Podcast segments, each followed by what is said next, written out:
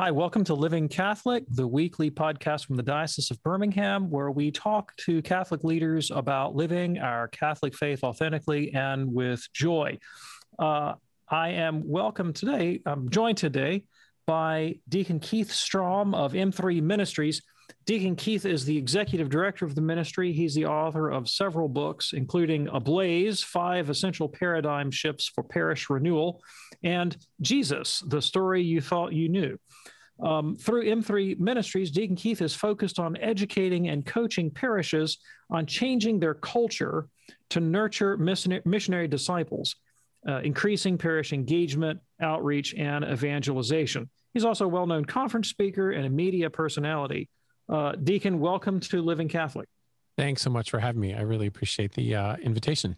Well, we're really excited to have you because, as I mentioned uh, before we came on the air, our bishop has called for a year of the parish and the Eucharist. We're reaching out for resources on living parish life more vibrantly and effectively. Your ministry seemed like a natural fit uh, for what we're doing. So I thought I would start by asking a really simple question What does M3 stand for? Yeah, that's always people always get it confused for 3M, right? And then they, they think I'm into uh, uh, whatever sticky tape or, or post it notes or some stuff like that. Um, it, it, really focuses on the life cycle of evangelization, or as I like to call it, the life cycle of the church, which is um, making, maturing, and missioning disciples of Jesus Christ. So, kind of traveling with people all throughout that journey, uh, growing in relationship with Christ in maturity, and then in willingness to share Jesus with others. Wow, that that that's a wonderful concept. So it's really aimed at you say is it personal formation, parish formation, all of the above. It's all of the above, really. Um, uh, the the the focus often is working with parishes to help them in this journey of renewal, but that often means um, really working with individuals to raise up a generation of missionary leaders, so men and women who are making this journey uh, because that has to be done, right? The the work of transforming parishes is the work of transforming lives. So, how did you get into this ministry? Uh, that's really, uh, you know, I just feel like that's where the Holy Spirit just had had a, a, a, just a definite path that if it if he had revealed it to me 15, 20 years ago, I would have run screaming. Um, uh, I I really worked in the corporate world for many years as a, a an executive, as a marketing executive, uh, while also still being very involved in parish life and in speaking and and uh, forming. I began in youth ministry and then forming other adult ministers of youth and forming catechists and uh, then the the real need has always been how do we help others encounter Jesus and so within parishes that I was just a part of. Uh, I began to work with uh, the leadership and became part of the leadership there. And then I found this really incredible melding of the corporate experience I had with um, with really these kind of principles of evangelization and my passion for helping others encounter Jesus. So it just sort of came together and just um, doors started opening and parishes started reaching out. And I was doing work in this area before I really had formed a ministry. So uh, I was very, very grateful to be where I am right now. You know, you're also ordained, you're a deacon in the Catholic Church. And listening to your description, I, I'm thinking back to the origin of the DAC and the Book of Acts, and I'm thinking, yeah, that's that's pretty much what these guys are supposed to do. They, have got some skill at organization. How do we take the church's resources and make them effective and free up the priests to preach the gospel? Uh, so he really took that that uh, administrative skill and human skill, and you put it to work in a very deacony way. You know, it's funny because I don't often think about think about it that way.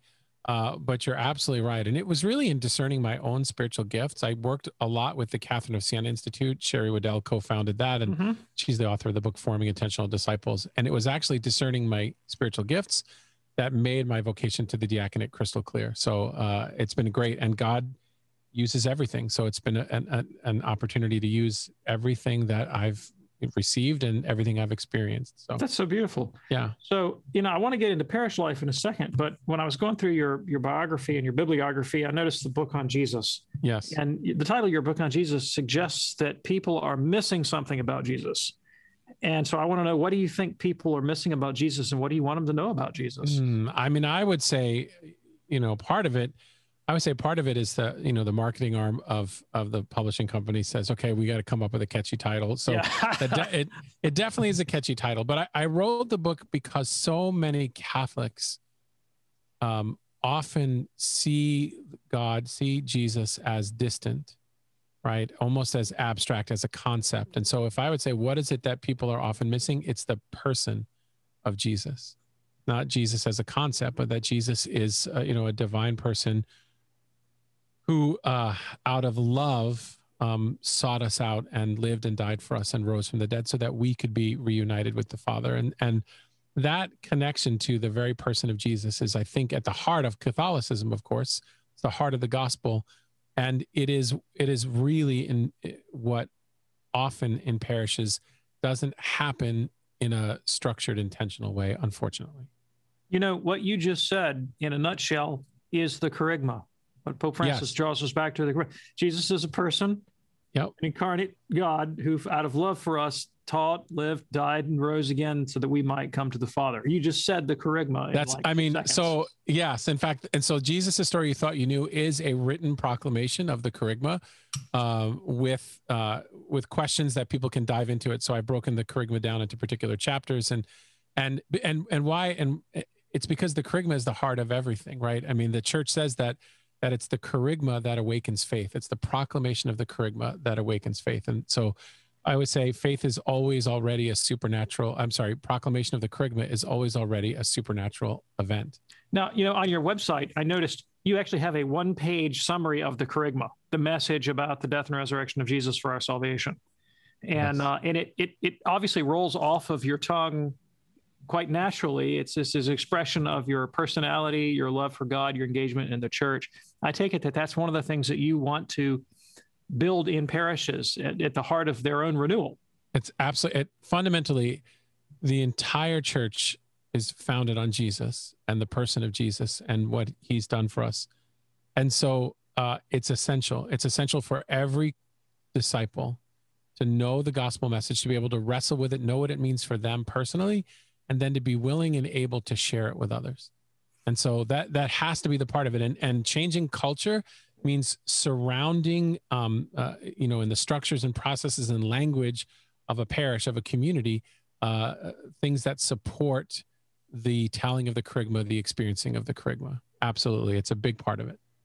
So, do you work with priests in uh, specifically? And do you, I mean, how do you how do you work with a priest to encourage him to make that central to his own priestly vocation? So I I don't often unless a, unless a pastor brings me in one on one, or or is wants me to kind of accompany their parish. Um, I don't often get to do that directly one on one, but I do speak at a lot of priest. Um, uh, I guess you can call them conferences or education days or whatever they call them, convocations. Um, and I I have a uh, a whole sec- segment where I talk about called to be sons uh, and I basically do a sharing of the kerygma and a sharing of my own testimony. And then I invite all of the priests in the room to surrender their lives to Jesus. Beautiful. Um, and so, yeah. And, and, and really the grace of ordination is founded on and grounded in the grace of baptism. That's and right. so if you think about it, the more we can cooperate with the grace of baptism and live as sons and daughters, right, for priests and deacons, then the greater they'll be able to cooperate with the grace of ordination. And so that should magnify those graces and fruitfulness. You know, I know from reading about you and talking to you that you're very animated by what Pope Francis calls missionary discipleship. Yes. And you're a big fan of his apostolic exhortation, Evangelii Gaudium, the, the joy of the gospel. So, what's your definition of a missionary disciple? Oh, I mean, a missionary disciple is someone who has taken personal responsibility for Christ's mission to the world uh, and is willing to invest in uh, in others to share the very reality of the gospel message to to be a channel of God's goodness, love, providence to manifest the kingdom of God in the midst of the world, in the midst of every cultural situation that they're in. And and while that sounds kind of like a, a big definition, it's really it's really being a channel of God's love everywhere you are in the world. Okay, so how is that different from proselytism? You know, I mean, I think it's very, very interesting. I guess in one sense, proselytism always to me has the uh, kind of has the connotation of stealing, right? Yeah. Of you know, or, or, of badgering, right? Uh, uh, and and I would say this would be proposing, right? I I think John Paul II said that you know we don't we don't impose the faith we propose, and so as we live as disciples, as we manifest the kingdom of God everywhere we go, people encounter the love of the Father in Jesus Christ, and their hearts themselves are changed and touched as their lives are changed and touched. And, and so it's very natural. What it should evoke in others is a desire for them to experience. And so, and so I never say, like, I don't even like that phrase, I'm going to bring Jesus to people, right? I don't, that to me is backwards, right? What I want to do is I want to walk with people to the foot of Jesus, right? I want to walk with people to the sacred heart of Jesus. Uh, and that's much different than coming down. So for me, proselytizing is I'm coming out and I'm going to deliver something and I'm going to grab you and I'm going to take you with me. But uh, for me, the the kind of the proposing, the accompaniment is I'm going to go with you, and we're going to go to Jesus together. You know, I, I think a lot of people. I mean, I feel this way.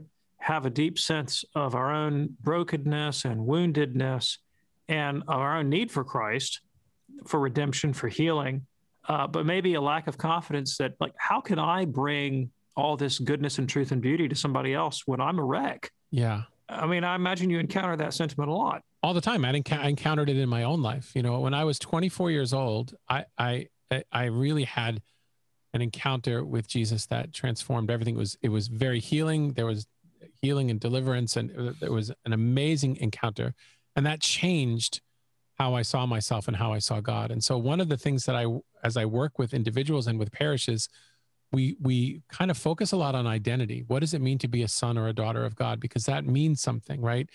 Uh, that that to be a son or daughter of God means to be uh, a beloved of God. So by definition, by our very nature and by God's very nature, we are those who are loved by God, and that shifts and changes things, right? I'm a son of God, not out of my own goodness, but out of out of God's goodness, out of Jesus's merit. And the and through his sacrifice and through his life death and resurrection and the gift of his spirit i'm moved into this intimate relationship. So it has nothing to do with my goodness and everything to do with jesus. And so when i share with people it's not hey I, you know i've got it figured out. It's hey he's the one who's changed everything. And so all i need to do is share not only my brokenness but share what the lord's done with it and and that opens the hearts of of people so focusing on not only giving people the tools to equip them, but to understand themselves as sons and daughters, and therefore to be in a different kind of relationship with with Christ. Right in Jesus, there's no in Christ, there's no condemnation. Paul says, hmm. and so we have to live that out. So uh, let's t- let's turn this now to to renewal of the parish. Yes. In in given that background, what does parish renewal look like? Oh, I mean, parish renewal in in many ways it is the I, I, I spent some time with um, Father James Mallon uh, from Divine Renovation. I did a parish m- mission for him, and and after observing his leadership, I said, I think I found the secret sauce uh, mm. of Divine Renovation. And he said, What is it? I said, You take the very best of human organizational leadership and you connect that with a very deep understanding of evangelization and discipleship, and you wed it to the supernatural dimensions of life in Christ. And so uh, when I talk about parish renewal, that really is what that is, right? That God Mike, is, say that formula again. You oh three gosh, elements. I know okay. it is, right? So uh, you take the very best in human organizational leadership. Uh-huh. You connect that to a deep understanding of evangelization and mission. Mm-hmm. And you wed that to the supernatural dimensions of life in Christ. Okay. And so, uh, and so that is really essentially what parish renewal is about, right? God is pouring out His grace. Every parish, every diocese has all of the gifts, all of the graces necessary to fulfill its mission. And so, what often is lacking is our cooperation with that. And so, working in parish renewal, changing culture, all the things we talk about, is really helping parishes how learn how to nurture and cooperate with the grace that God is pouring out, and sort of getting the unhealthy structures out of the way, and raising up a generation of disciples who uh, who desire to live a missionary lifestyle, uh, and then um, uh, kind of creating parish life around that reality and sending them out. You know, I'm, I'm, I'm, I'm just hearing Pope Francis again and again and again in your language. I'm hearing Evangelii Gaudium again and again, and he, of course, he comes back over and over to putting a mission ahead of maintenance of structures. Yep a willingness to to subject some of those structures to uh, really rigorous scrutiny if they're yeah. not serving the purpose of apostolate. Not no people hear that language of scrutiny and and destruction and they they they get scared they think he's trying to do some maybe doctrinally radical thing right but it could be something as simple as you know when are we scheduling or not scheduling bible studies in the parish yeah exactly yeah, a very mundane kind of thing i love know? you know even thinking about it right most parishes have confession at you know 3:34 in the afternoon on a Saturday, which for families is actually one of the most inconvenient times to have it. So, uh, eh, you know, even thinking about what might be better ways to do that. That the parish is a and people people do get nervous when I talk like this. So I always have to preface everything by saying, you know, right before I was ordained, I made a promise of obedience. I made a, a you know a, uh, I, I, kind of declared, you know, my willingness to be faithful to the magisterium, like all of that. I do not want to change any dogmatic or doctrinal reality of the church um, or the moral life proposed by the church. But um, when we look at parish life, we we have essentially inherited a structure that's come to us from the 16th century, right? From that's the right. post Reformation, and our culture has radically shifted. And so we have to really be willing. I always say, you know, can our parishes be renewed? Absolutely, because God's a God of renewal and resurrection. Um, what it will it take is pastoral courage to be willing to live our common baptismal vocation differently, right? To to conceive of the parish differently, where you know the parish was the center of social life and it was the center of ministry activity. And I think in the 21st century, you know, most of our ministry should not necessarily be done within the walls of the parish. Obviously, the sacraments, the holy sacrifice of the mass, right? But the holy sacrifice of the mass, while the foundation and the uh, the high point of the church's life, doesn't exhaust the reality of the church's mission. So we have to go out. Uh, and so we have to be willing to look at our structures and say, what can we, what can we change? What needs to be changed so we can respond in this moment in time? And that does scare people, but, uh, but without that kind of creative destruction, right? I don't know if we will be able to bear as much fruit as we would, as God is calling us to do, right? We're, we're moving into a new age in many ways. And so we have to respond. So you mentioned, uh, you know, having maybe some almost even architectural structures that that uh, in ways of organizing ministry that go back to the 16th century. One of them you mentioned was thinking of the physical walls of the parish as being the sphere of ministry, yeah. right? What would be some other uh, uh, out of date notions that you think we ought to be alert to? Oh, this is where I'm going to you might get people emailing you at this point. Um, well, you know, I so I always say that in its most broad sense, the church's mission is to make disciples. And this is I'm going to get in trouble when I say this, but uh, the church's mission isn't fundamentally to educate children. Um, you know, Peter, James, and John were not the first three superintendents of the Catholic school system.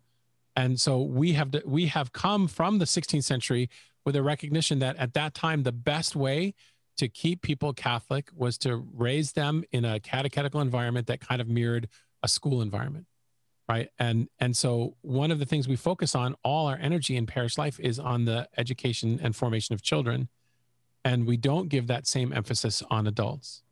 And so one of the things I like to say is that, you know, uh, is if we kind of reframe that just a little bit and helped parents become disciples, help them be formed in the faith, then they could take their role as their child's primary formator. Okay, now we're really getting getting on brass tacks here. Okay, yeah. you know, a number of years ago, I think it's maybe 20 years ago, the USCCB, the American bishops, published a document called "Their Hearts Are Burning." Yes, on adult education. I read it; uh, it just blew my mind yep. because what it actually called for, I don't see anybody doing. They right. said that that adult education has to be the priority yeah. in space, time, and money yeah. in parish ministry. And that's uh, that is definitely not reflected, I think, in most no, parishes. So to change right. that seems honestly, I mean, impossibly difficult. When when schools are an important ministry yep. and they are an expression of the church's apostolate and catechetical ministry, and they do make disciples, and we have to acknowledge that. So, given the importance of Catholic schools to our identity and to our nation and to our into our church, how do you live up to that demand to make adult education just as important or more important than schools? Yeah, I mean, I would say, I mean, I wouldn't even put it like like adult form. I wouldn't put it like formation of adults against schools, but let's talk about just the catechetical reality of of a parish, right? Um, uh, finding ways, and I think some people are trying to to approach this with whole family catechesis, Mhm. right? Right. So it involves it, that the whole family's involved because a lot of times, even with Catholic schools or inside a parish, you know, sometimes parents want to drop off a pagan and pick up a Catholic, right? That's kind Right, of what they right, kind of what they want to do. Uh, so being able to support and walk with them so that they have opportunities to encounter the love of Jesus, so that that this journey becomes real for them. Um, and I think part of that really has to come down to this is sort of like step zero, or at least step one. Step zero would be gathering intercessors to pray for the renewal of a parish. But step one would be really taking a look at what is the vision and what is the mission of the parish. How do how does the parish see itself uh, fundamentally? How does it how does it see itself living out the mission that Christ has given it? And once that comes into place, if it's really about making disciples, right? If it's really about the maturation of disciples, right? If it's really about sharing Jesus with others, then we see everything we do through that lens. And it seems to me that um, only a disciple can make a disciple, right? In other words, you can only travel as far along the spiritual journey with someone else as you yourself have gone. And so, um, if parents are the primary formators and the parents aren't disciples, then the parents will not be able to raise their children as disciples. And so, right? So Another we've question. got yeah, go ahead. Question. I'm with you. Everything you're saying, I agree Yeah, with. yeah, I got you. um, uh, the focus on parents and children. Um, Pope Francis urges us to go to groups that are not currently Agreed. visualized in the church's ministry. They're not they're being missed somehow. Um, uh, we still have parents and children in the church. Yep. But fewer and fewer in society. Yep. And fewer and fewer of the young people either are marrying or having children, and their social networks are completely disconnected from the language that we're using. Yep. How do we reach them? The nones and the non-attached And the nones, yeah. spiritual and not religious, and those that are cohabitating and don't want kids, and and where's where's a place for them in the parish, and how do we reach them? Well, so and this is where it becomes prudential, right? Uh, and, and so in many ways, I I tell people like they have this. You've heard of the Catholics Come Home initiative, right? Mhm. Where they have these, and they did this in Chicago, and I had just started at my parish, and they were running the the ads. They were beautiful ads, right? And my pastor looked at me and said, "So what are we going to do uh, with this?" And I said, "Well, we're not going to do anything with this right now because we're not prepared to meet people, right? Uh, We just I don't know what we would invite them to." Right, because they- Right. they'd come and then they would get the same thing that that people often get which is kind of a cold shoulder or a sense of of of not being connected so i think what we need to do is really focus at least early on at least for a little bit on the the transformation of individuals in the parish into disciples Hmm. and then and then give them a sense of this mission and then and then begin to build the processes and structures to go out and and and and to bring and welcome people in. That's for me the most important piece because again you know what is you know is it romans chapter 10 right? Um everyone who calls on the name of the lord will be saved but how can they call on him who, whom they have not heard? And how can they hear if there's no one to preach? And how can someone preach if they're not sent and so we really have to rather than just tell people oh yeah the mission of the church is to make disciples and you should invite them to mass we have to raise our people up as disciples who are so in love with Jesus that they want to invite others to experience that love. And then Well, we that's a have great to have, answer. yeah, That's we have to have structures that are prepared for them. The problem is that takes a long time. Parish renewal is not a three-year thing, right? This it is the work of a generation, unfortunately, right? We think about it that way. And Hmm. we often Hmm. don't we often don't have the attention span and even worse in our parochial system right we have priests uh, who are assigned maybe six years or seven years and maybe with an option to renew for another six right but then you have another priest who comes in and just based on the personality of the priest all of the initiative that's been moving for the past 12 years could stop Okay, I got to jump in here. What you just said is so true. And it, it brings me to a question I was going to say for the end, but I think it's very relevant now. Because of the vocation crisis, many of our churches are pastored by wonderful priests from other cultures who have fantastic hearts, but Yeah. maybe are less familiar with the dynamics of American Catholic culture. Yeah. Often they're not even incarnated in our diocese and they'll only stay a few years. How does this dynamic affect uh, your mission, our, your ideas about parish renewal, and what Catholics can do in their own dioceses and own parishes? I mean, it obviously makes things more challenging, right? I mean, I think those priests bring tremendous gifts, and Absolutely, like no said, doubt a about it. tremendous heart. but it, it does. How do you build long term? How do you build across generations? And and so one of the things I think that we need to do is with all priests, and not even just priests who are international priests who who might become, is we have to help form them as uh, as missionaries, right? Because I think in many ways in seminary formation, uh, priest and i had one pastor who actually shared this with me and it, he blew me away when he said this. He goes when i was in when i was in seminary i was formed to be a chaplain. I was formed to take care of the spiritual needs of my community. I wasn't formed to be a missionary who raised up other missionaries and sent them out. And so we have to work with our pastors in particular those who are coming from different cultures because because the pastor can't do everything and the, just like jesus the pastor has to raise up uh, collaborators. He has to raise up men and women who are disciples, and that means he may need to disciple them himself, uh, uh, and then call them into service and surround himself. That's why um, a lot of the groups that are working in parish renewal nowadays, um, I'm thinking Amazing Parish and Divine Renovation, and even the work I do is I recommend forming a leadership team, right? Where mm, where the where the pastor doesn't abdicate his canonical responsibility, but he leads through a team right? Um, and he recognizes that he may not have all of the gifts or all of the answers.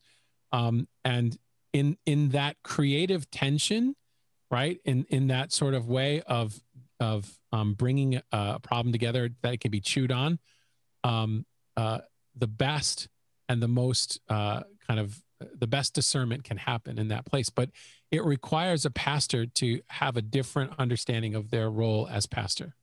You know, I, I'm going to throw a caveat in, uh, asking the questions about how does how do non-incarnated foreign priests affect this this move for parish renewal we're talking about. I will say in my own life, uh, and I've been a you know Catholic now 17, 18 years.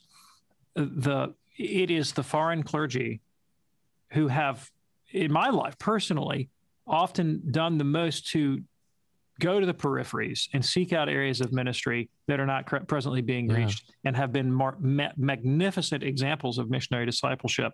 I mean, just the fact that they cross the ocean, I mean, yep. it's one huge thing. But I mean, honestly, in their outreach to families and individuals are just outstanding. So the question does not imply any deficit, right, in oh, their Correct. own personal vocation, and Correct. oftentimes they are exemplary in their in their uh, awareness of their vocation.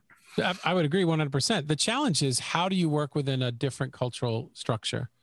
Right? That's the right. that is the biggest challenge. And then how do you change the culture because you got to figure out how to work in that cult, that structure, that culture right now and then you got to try to move it towards a missionary mindset.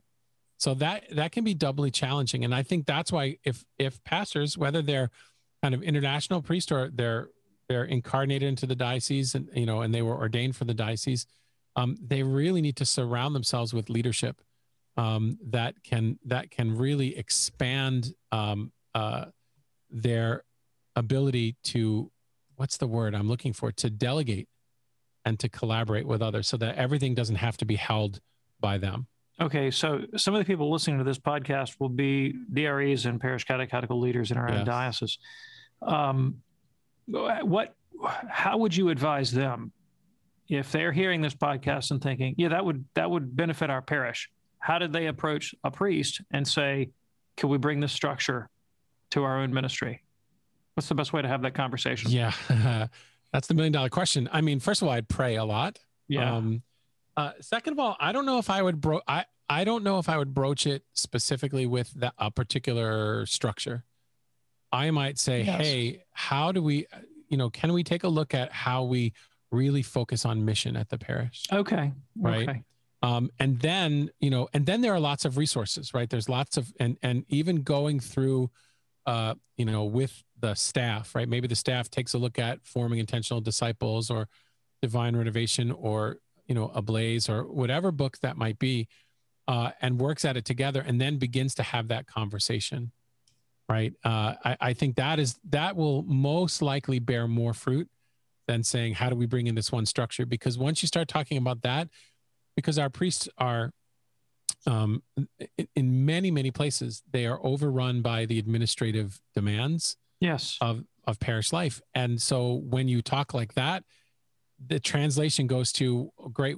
That's one more thing I have to do. Like how, yeah. what is, what does this mean? So kind of coming at it from a place of let's take a look. How do we focus on mission? I think it makes it a little bit less um, threatening in that sense and enables the conversation to happen among the whole staff. Okay, so what I'm sure you've encountered this. What about the large, uh, you know, financially solvent parish with a well-established culture, long-serving pastors and ministries? Um, that uh, you know, they got a lot of people coming on Sunday and a lot of activity in and out the door throughout the week. You know, does that does that parish need to think about renewal and missionary discipleship? Yeah, absolutely. In fact, I think in some ways more than the other parishes do, and that's the challenge, right? Um, uh, parishes that are successful or active or vibrant, and I use scare quotes there only because that's how they're often described, um, they are actually harder to work with on this role for renewal because they kind of sense it's working. There, there's no discontent. You know, there's in the book Ablaze, I, I said that there's a there's a formula, um, the Gleicher formula, and it's basically it's not it's really a collection of variables, but basically if you want to change the if you want to change the culture, right, you need to actually have discontent with the current state. And if there's not discontent with the current state, it's that much harder to change the culture.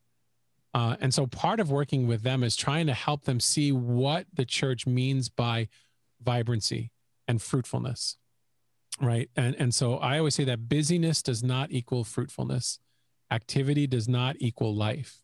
So we have to help them see that the, the mission of the parish is to make disciples right? Uh, and so the real question to ask is how many disciples have we produced?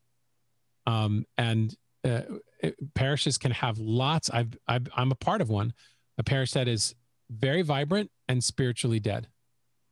Right. Where, and, and what I mean by spiritually dead is not that there's no spirituality and not that conversion doesn't happen and not that there are no disciples, but there is no intentional um, uh, focused approach to helping others encounter Jesus and become disciples. And as a result, we do not have any sense at all about how many disciples we might be producing in any given time.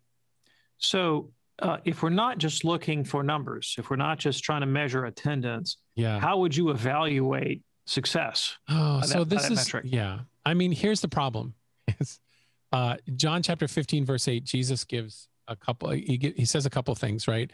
By this is my Father glorified, that you would bear much fruit and prove to be my disciples. And so Jesus gives a, a measuring stick for discipleship, right? What is the proof of discipleship according to Jesus? It's fruitfulness, right? Fruitfulness uh, in terms of personal holiness, right? We talk about Paul uh, and Galatians chapter 5, verse 22, 23, the fruits of the Spirit.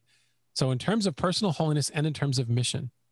And so the problem is, we, our parishes structurally are not set up to measure that. We are set up to measure throughput how many people have received the sacraments, how many people come to our events, right? And we we don't want to measure throughput, we want to measure outcomes. And in order to measure outcomes, here's the here's the the nasty part of that. We have to be in relationship with our people. So we have to we actually have to be walking with people. We have to know who they are so that we can see the fruits of the spirit beginning to to work in their life and and we can you can try I would say you can triangulate to see if someone is a disciple, right? you can ask them about their relationship with Jesus. And if they use personal language, even if their theology isn't perfect, right? If they use personal language, there's a there's an indicator that they might be in that place of discipleship. Do you see the fruits of the Spirit at work in their life? Are they being changed and transformed? Are, is their life being shaped by the disciplines of a disciple? Right, daily scripture reading, daily prayer, fellowship, sacramental life, service to the world, evangelization, all of those things. And then the spiritual gifts that they receive at baptism, are they manifesting in their life? Because the spiritual gifts manifest when um, someone's faith in Christ becomes personal. And so, if we can kind of know our people to a degree that we can have those kinds of conversations and see those kinds of things, we can measure fruitfulness. Wow, that, that, takes. listening to you, I'm thinking I could, I could certainly see doing that, you know, in a kind of anecdotal way through personal relationship with individuals. Mm-hmm. Um, and the risk, if I'm trying to evaluate pastoral ministry, is what's going to appear salient to me when I'm trying to do that evaluation. Mm-hmm. It's going to be the outlier. It's going to be the you know the standout example of missionary discipleship, and it's all the people that I don't see that I'm that's not going to get counted in that kind of evaluation. It's uh, right. And so, at least at first, right? Because I, am thinking, uh, like, even um, with catechetical ministry, right? With uh, with religious formation, if our catechists can be formed in such a way that they understand how to have conversations with others to see where they might be in the spiritual journey, and so that they find ways then to be in relationship with the families of the students that they are walking with right then the catechist doesn't have to do that the the uh, the the DRE doesn't have to do that. The, they might have 12 15 20 catechists who can and they can reach out into that community. And often and and that's where it kind of has to start. Then when you are remember we talked about raising up these missionary leaders and then in going out and inviting people in. Then we have a group of people who understand how to have those conversations as the unchurched find their way in or the dischurched right? Uh, find their way in um, uh, to the walls of our parish community or are in relationship with the members of our community. Um, but that takes work and that takes being able to to raise that up right? You've got to raise up people to be able to do that. And so uh, and the problem is what do we get evaluated on? Right? So i got a call the other day from a young man who was a convert to the church and he'd been in the church for a few years and he was sad because he told me that the ministries that had brought him into the church he felt like since he had become catholic had had themselves become more and more ideologically possessed and and were construing their ministry in in very combative terms that he found alienating. Yes. And i'm wondering is that a dynamic that you have witnessed? Do you think it has increased in recent years as our culture has gotten more ideologically divided? And does that obscure what, I mean, does some kind of construal of ideological purity, ecclesiastical or otherwise, obscure uh, the kind of criteria that you articulated, which are the fruits of the Spirit and, yeah. and missionary discipleship? Wow. I mean, it's a really, that's a good question and it's a tough question I mean, I would say yes, it has obscured, uh, you know, the the outreach, the evangelization efforts. Um, it, it really is a challenge, right? Cardinal George, who was the ordinary here in Chicago, um, he said this. He said, "You cannot evangelize what you do not love." And and so the challenge that we have, because in the church today we talk a lot about um, culture war, right? We talk a lot about the culture war, and, you know, the challenge is it's really hard to evangelize a culture you see yourself at war with. That is a beautiful, challenging statement. Yeah. You cannot evangelize what you do not love. That's amazing. Yeah. And, and, that's so, Jesus. That's Jesus. So, so this, so hmm, the other piece is that when Jesus, Jesus is the source and the cause of our unity. And when Jesus is not the center of our own life and not the center of our community life, then that communion that we are called into actually devolves into tribalism. And so I think when we we talk about the ideological um, uh, distance that we see in our parishes, I think that is a direct um, a correlation to a lack of discipleship.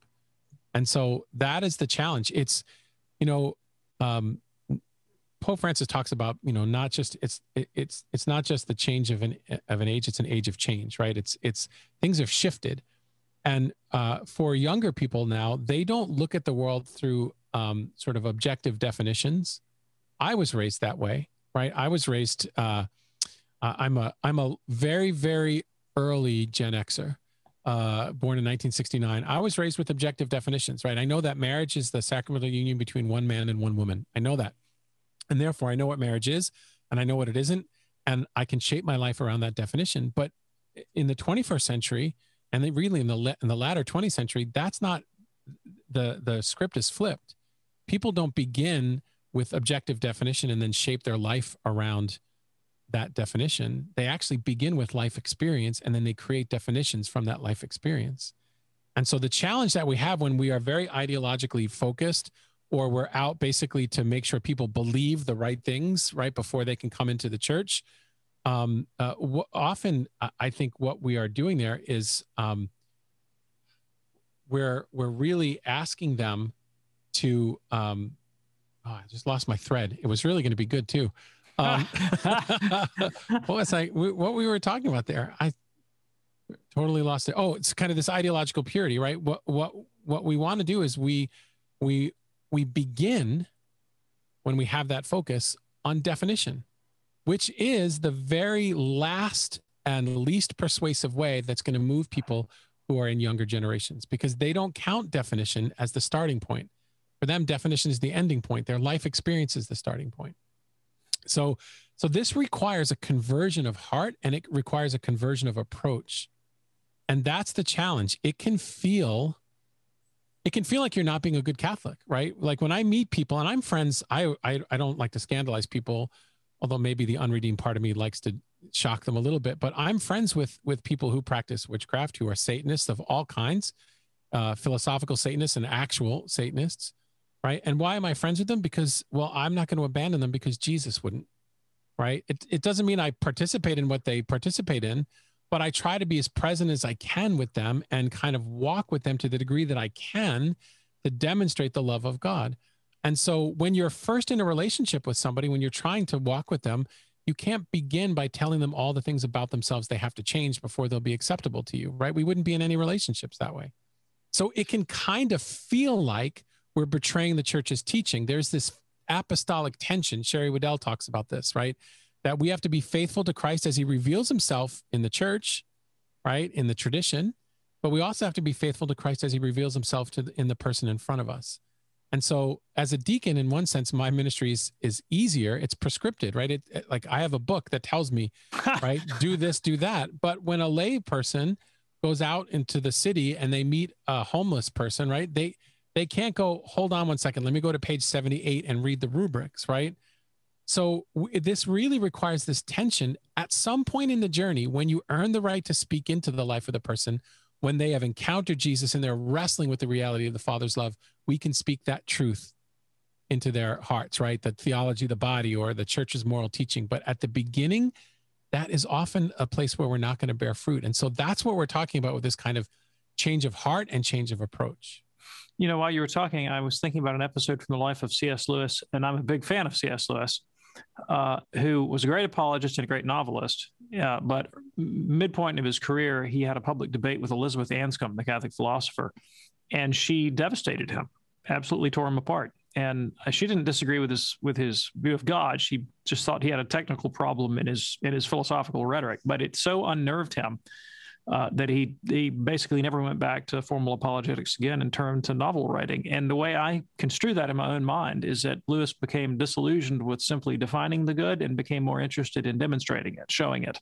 I, you know, that's that's such a. I'm I'm so glad you kind of mentioned that because I think the the approach that has worked in the past couple of hundred years, right, which is basically the we're going to lead with the church's philosophical and intellectual tradition, right. I think we're at a place in time that's more like the early church right? It's more like the first four centuries, where it's really about encountering the love of God in Jesus Christ and then getting to the reality of the philosophical and, and intellectual underpinning. And it's not to say that that's a betrayal of reason, but we look at the life of Jesus. He actually would often manifest the kingdom of God first and then teach and then proclaim. And so many people have to be set free, to be healed, to be delivered before they can respond to the invitation of Jesus to relationship you know, I, as I, have been thinking about the life of Christ personally, and reading Pope Benedict's Life of Christ and other other works like that, and one of the things that's been striking me, my own reflection, is how rarely Jesus answers a direct a direct question with a propositional answer. Yep.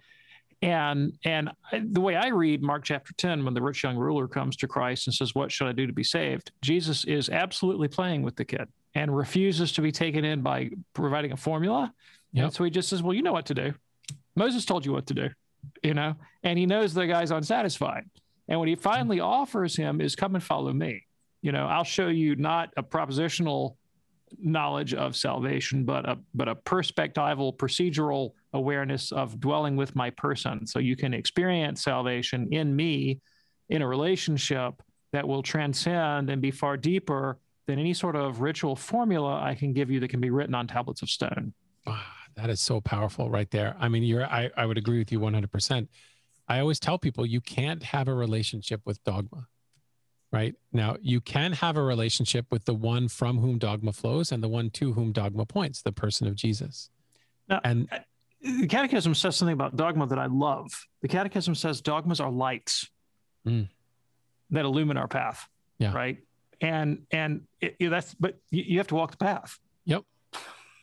Yeah, and I think part of the challenge is what, we're not good at as Catholics uh, is helping each other or walking with another on the path, right? And and I think this is what Pope Francis has really been pounding, and I think it's the essence of Jesus's methodology, which is, you know, in, in encountering people and and walking with them. That's why um, when the disciples of John the Baptist, and I think it's Andrew, encounter Jesus, right, and and they say to Jesus, Where are you staying? I always feel like that's actually the wrong question to ask because what does Jesus invite them to? He, Jesus says, Come and see, right? Uh, The right question to ask, I think, from the perspective of Jesus would be, You know, Master, where are you going?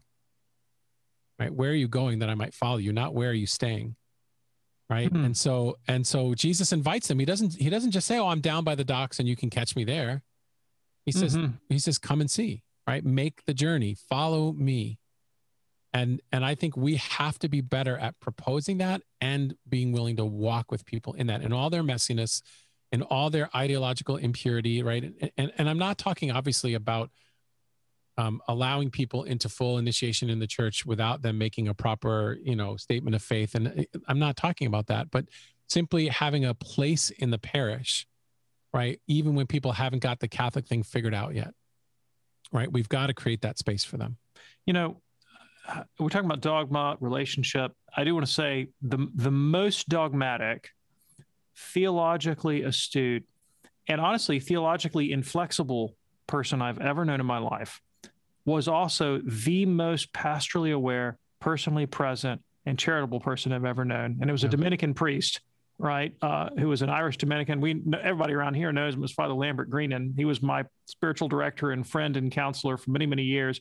Wonderful human being uh, who taught me the dogmas of the faith, but through love. Yep. You know, and so they don't have to be in conflict with one another. they shouldn't be right i mean Right. so it sounds like right you met the rare person who's integrated Yeah, Right. and he was profoundly philosophical too. yeah yeah isn't Yeah. that as dominicans often are Uh, right? they, they sure are. Yeah, exactly, exactly. Um, well, uh, let's see. Last thing, and I think we'll probably be done. So you, you talk about five paradigm shifts that a parish needs to make in your book Ablaze, right? Yeah. And uh, maybe you want to just mention a couple of those, or all of them, if you feel like it. Yeah, it's. Uh, I mean, I, I I talk about par- you know culture is made up of values, and these paradigm shifts are like macro values, right? These are like the levers I think that that can really move the culture a lot. I, you know, one the first one I talk about is moving from a culture of um, um, institutional faith to a culture of intentional faith. Uh, and what I mean by that is not that the institution of the church is bad or need, whatever needs to be reformed or anything like that but in a culture of institutional faith we we kind of evaluate in a sense uh, our um, participation in in um, the life of christ by doing institutional things. So if you ask a catholic if they have a personal relationship with jesus christ they will often reply yeah i go to mass right? Or i pray the rosary.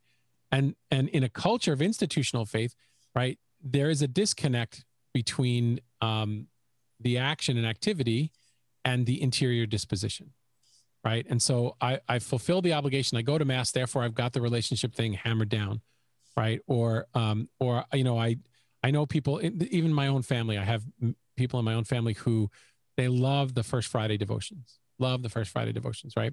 And they do the first friday devotions but if you talk with them right you'll see that it's not based they don't love the first friday devotions because it draws them ever deeper into union with with christ and his and his mother anything like that. They do the first friday devotions because of the promise that if they if they follow the first friday devotions at the moment of death right mary will send her angels to escort them right into heaven and so for them it's like fire insurance and if the first friday devotions don't work they do the first saturday devotions right and so they just sort of line them up that way that is a very institutional culture right we by we we kind of relate to god by doing institutional things not necessarily reflecting on the interior disposition The Catechism, paragraph 2111. I memorized that one, right? Addresses exactly what you just said Hmm. and says that's superstition. Yeah. That's exactly right. So and and and in that kind of culture, um, uh, our people can become transactional. And just use the language right? Think of the language that people use. I'm here to get the sacrament. I want my children to get the sacraments as if the sacraments are something you can pull off a shelf and, and bring up to the register. And if you if you ask them to go through in you know more intense formation like we want the parents to come on a retreat as well as the children for first holy communion what you've effectively done is raise the price of the sacrament for that person who's in an institutional hmm. mindset. Mm. And Catholics are one thing, if if not anything, and that is they are value shoppers, and so they will go where they can get the sacrament cheaper, right? And so we want to we want to kind of move that paradigm into an, in, an intentional faith where growing in a relationship with Jesus Christ and and intimacy with Him is uh, at the heart of parish life, and it's at the heart of the activity of the leaders of the parish to help people grow in that relationship, right? Where that's the that's the fundamental beginning point in a sense. Um, and then I think I'm going to skip a couple, but the the next one really I think I think is is important is moving from a culture of um, engagement to a culture of encounter, right? And by engagement I mean getting people involved in the life of the community, like throwing bodies at problems and getting people. You know, I feel bad for the neophytes who come in through RCIA because often like we suck the life out of them right away, right? We we we don't we don't let them marinate a little bit right and grow and mature. Now there's a way of doing that of having them go on mission and serve and then reflect but we just kind of need bodies sometimes and that's the kind of cultural shift i'm talking about from from a culture of engagement getting people involved to a culture of encounter where everything in the life of the parish is seen through the lens of encounter. And so parishes that are in that paradigm of encounter will ask themselves this question how does our parish registration process foster an encounter with Jesus Christ because it honestly should. So I think those are like the two main. I mean, there's three more, but you know, I could go on for the next hour about those. Deacon, this is this is dynamite stuff. Thank this you. is dynamite stuff. And I listening to you, I I don't feel like you're reading from a script. I feel like these are principles that you've internalized, yes. that they characterize your personality as a Catholic uh, you know, from your engagement with the kerygma to the way you think about problems, way you think about persons. Um, I feel like I've had an encounter over the last hour talking with you. I feel like this has been an exercise in accompaniment and missionary discipleship, oh, having a conversation. God. And I, I asked you my hard questions, and and you were fantastic. So Thank you. I feel I, the same way. That I, in fact, I, you know, I could go on for another three hours. This is I feel the presence of God as we're just having this conversation. Well, so thank you. I've, I've had a great time, and I I hope our listeners enjoy it. Um, it, this is a, this has been a privilege. If you enjoyed the podcast, uh, please recommend us, write us a review.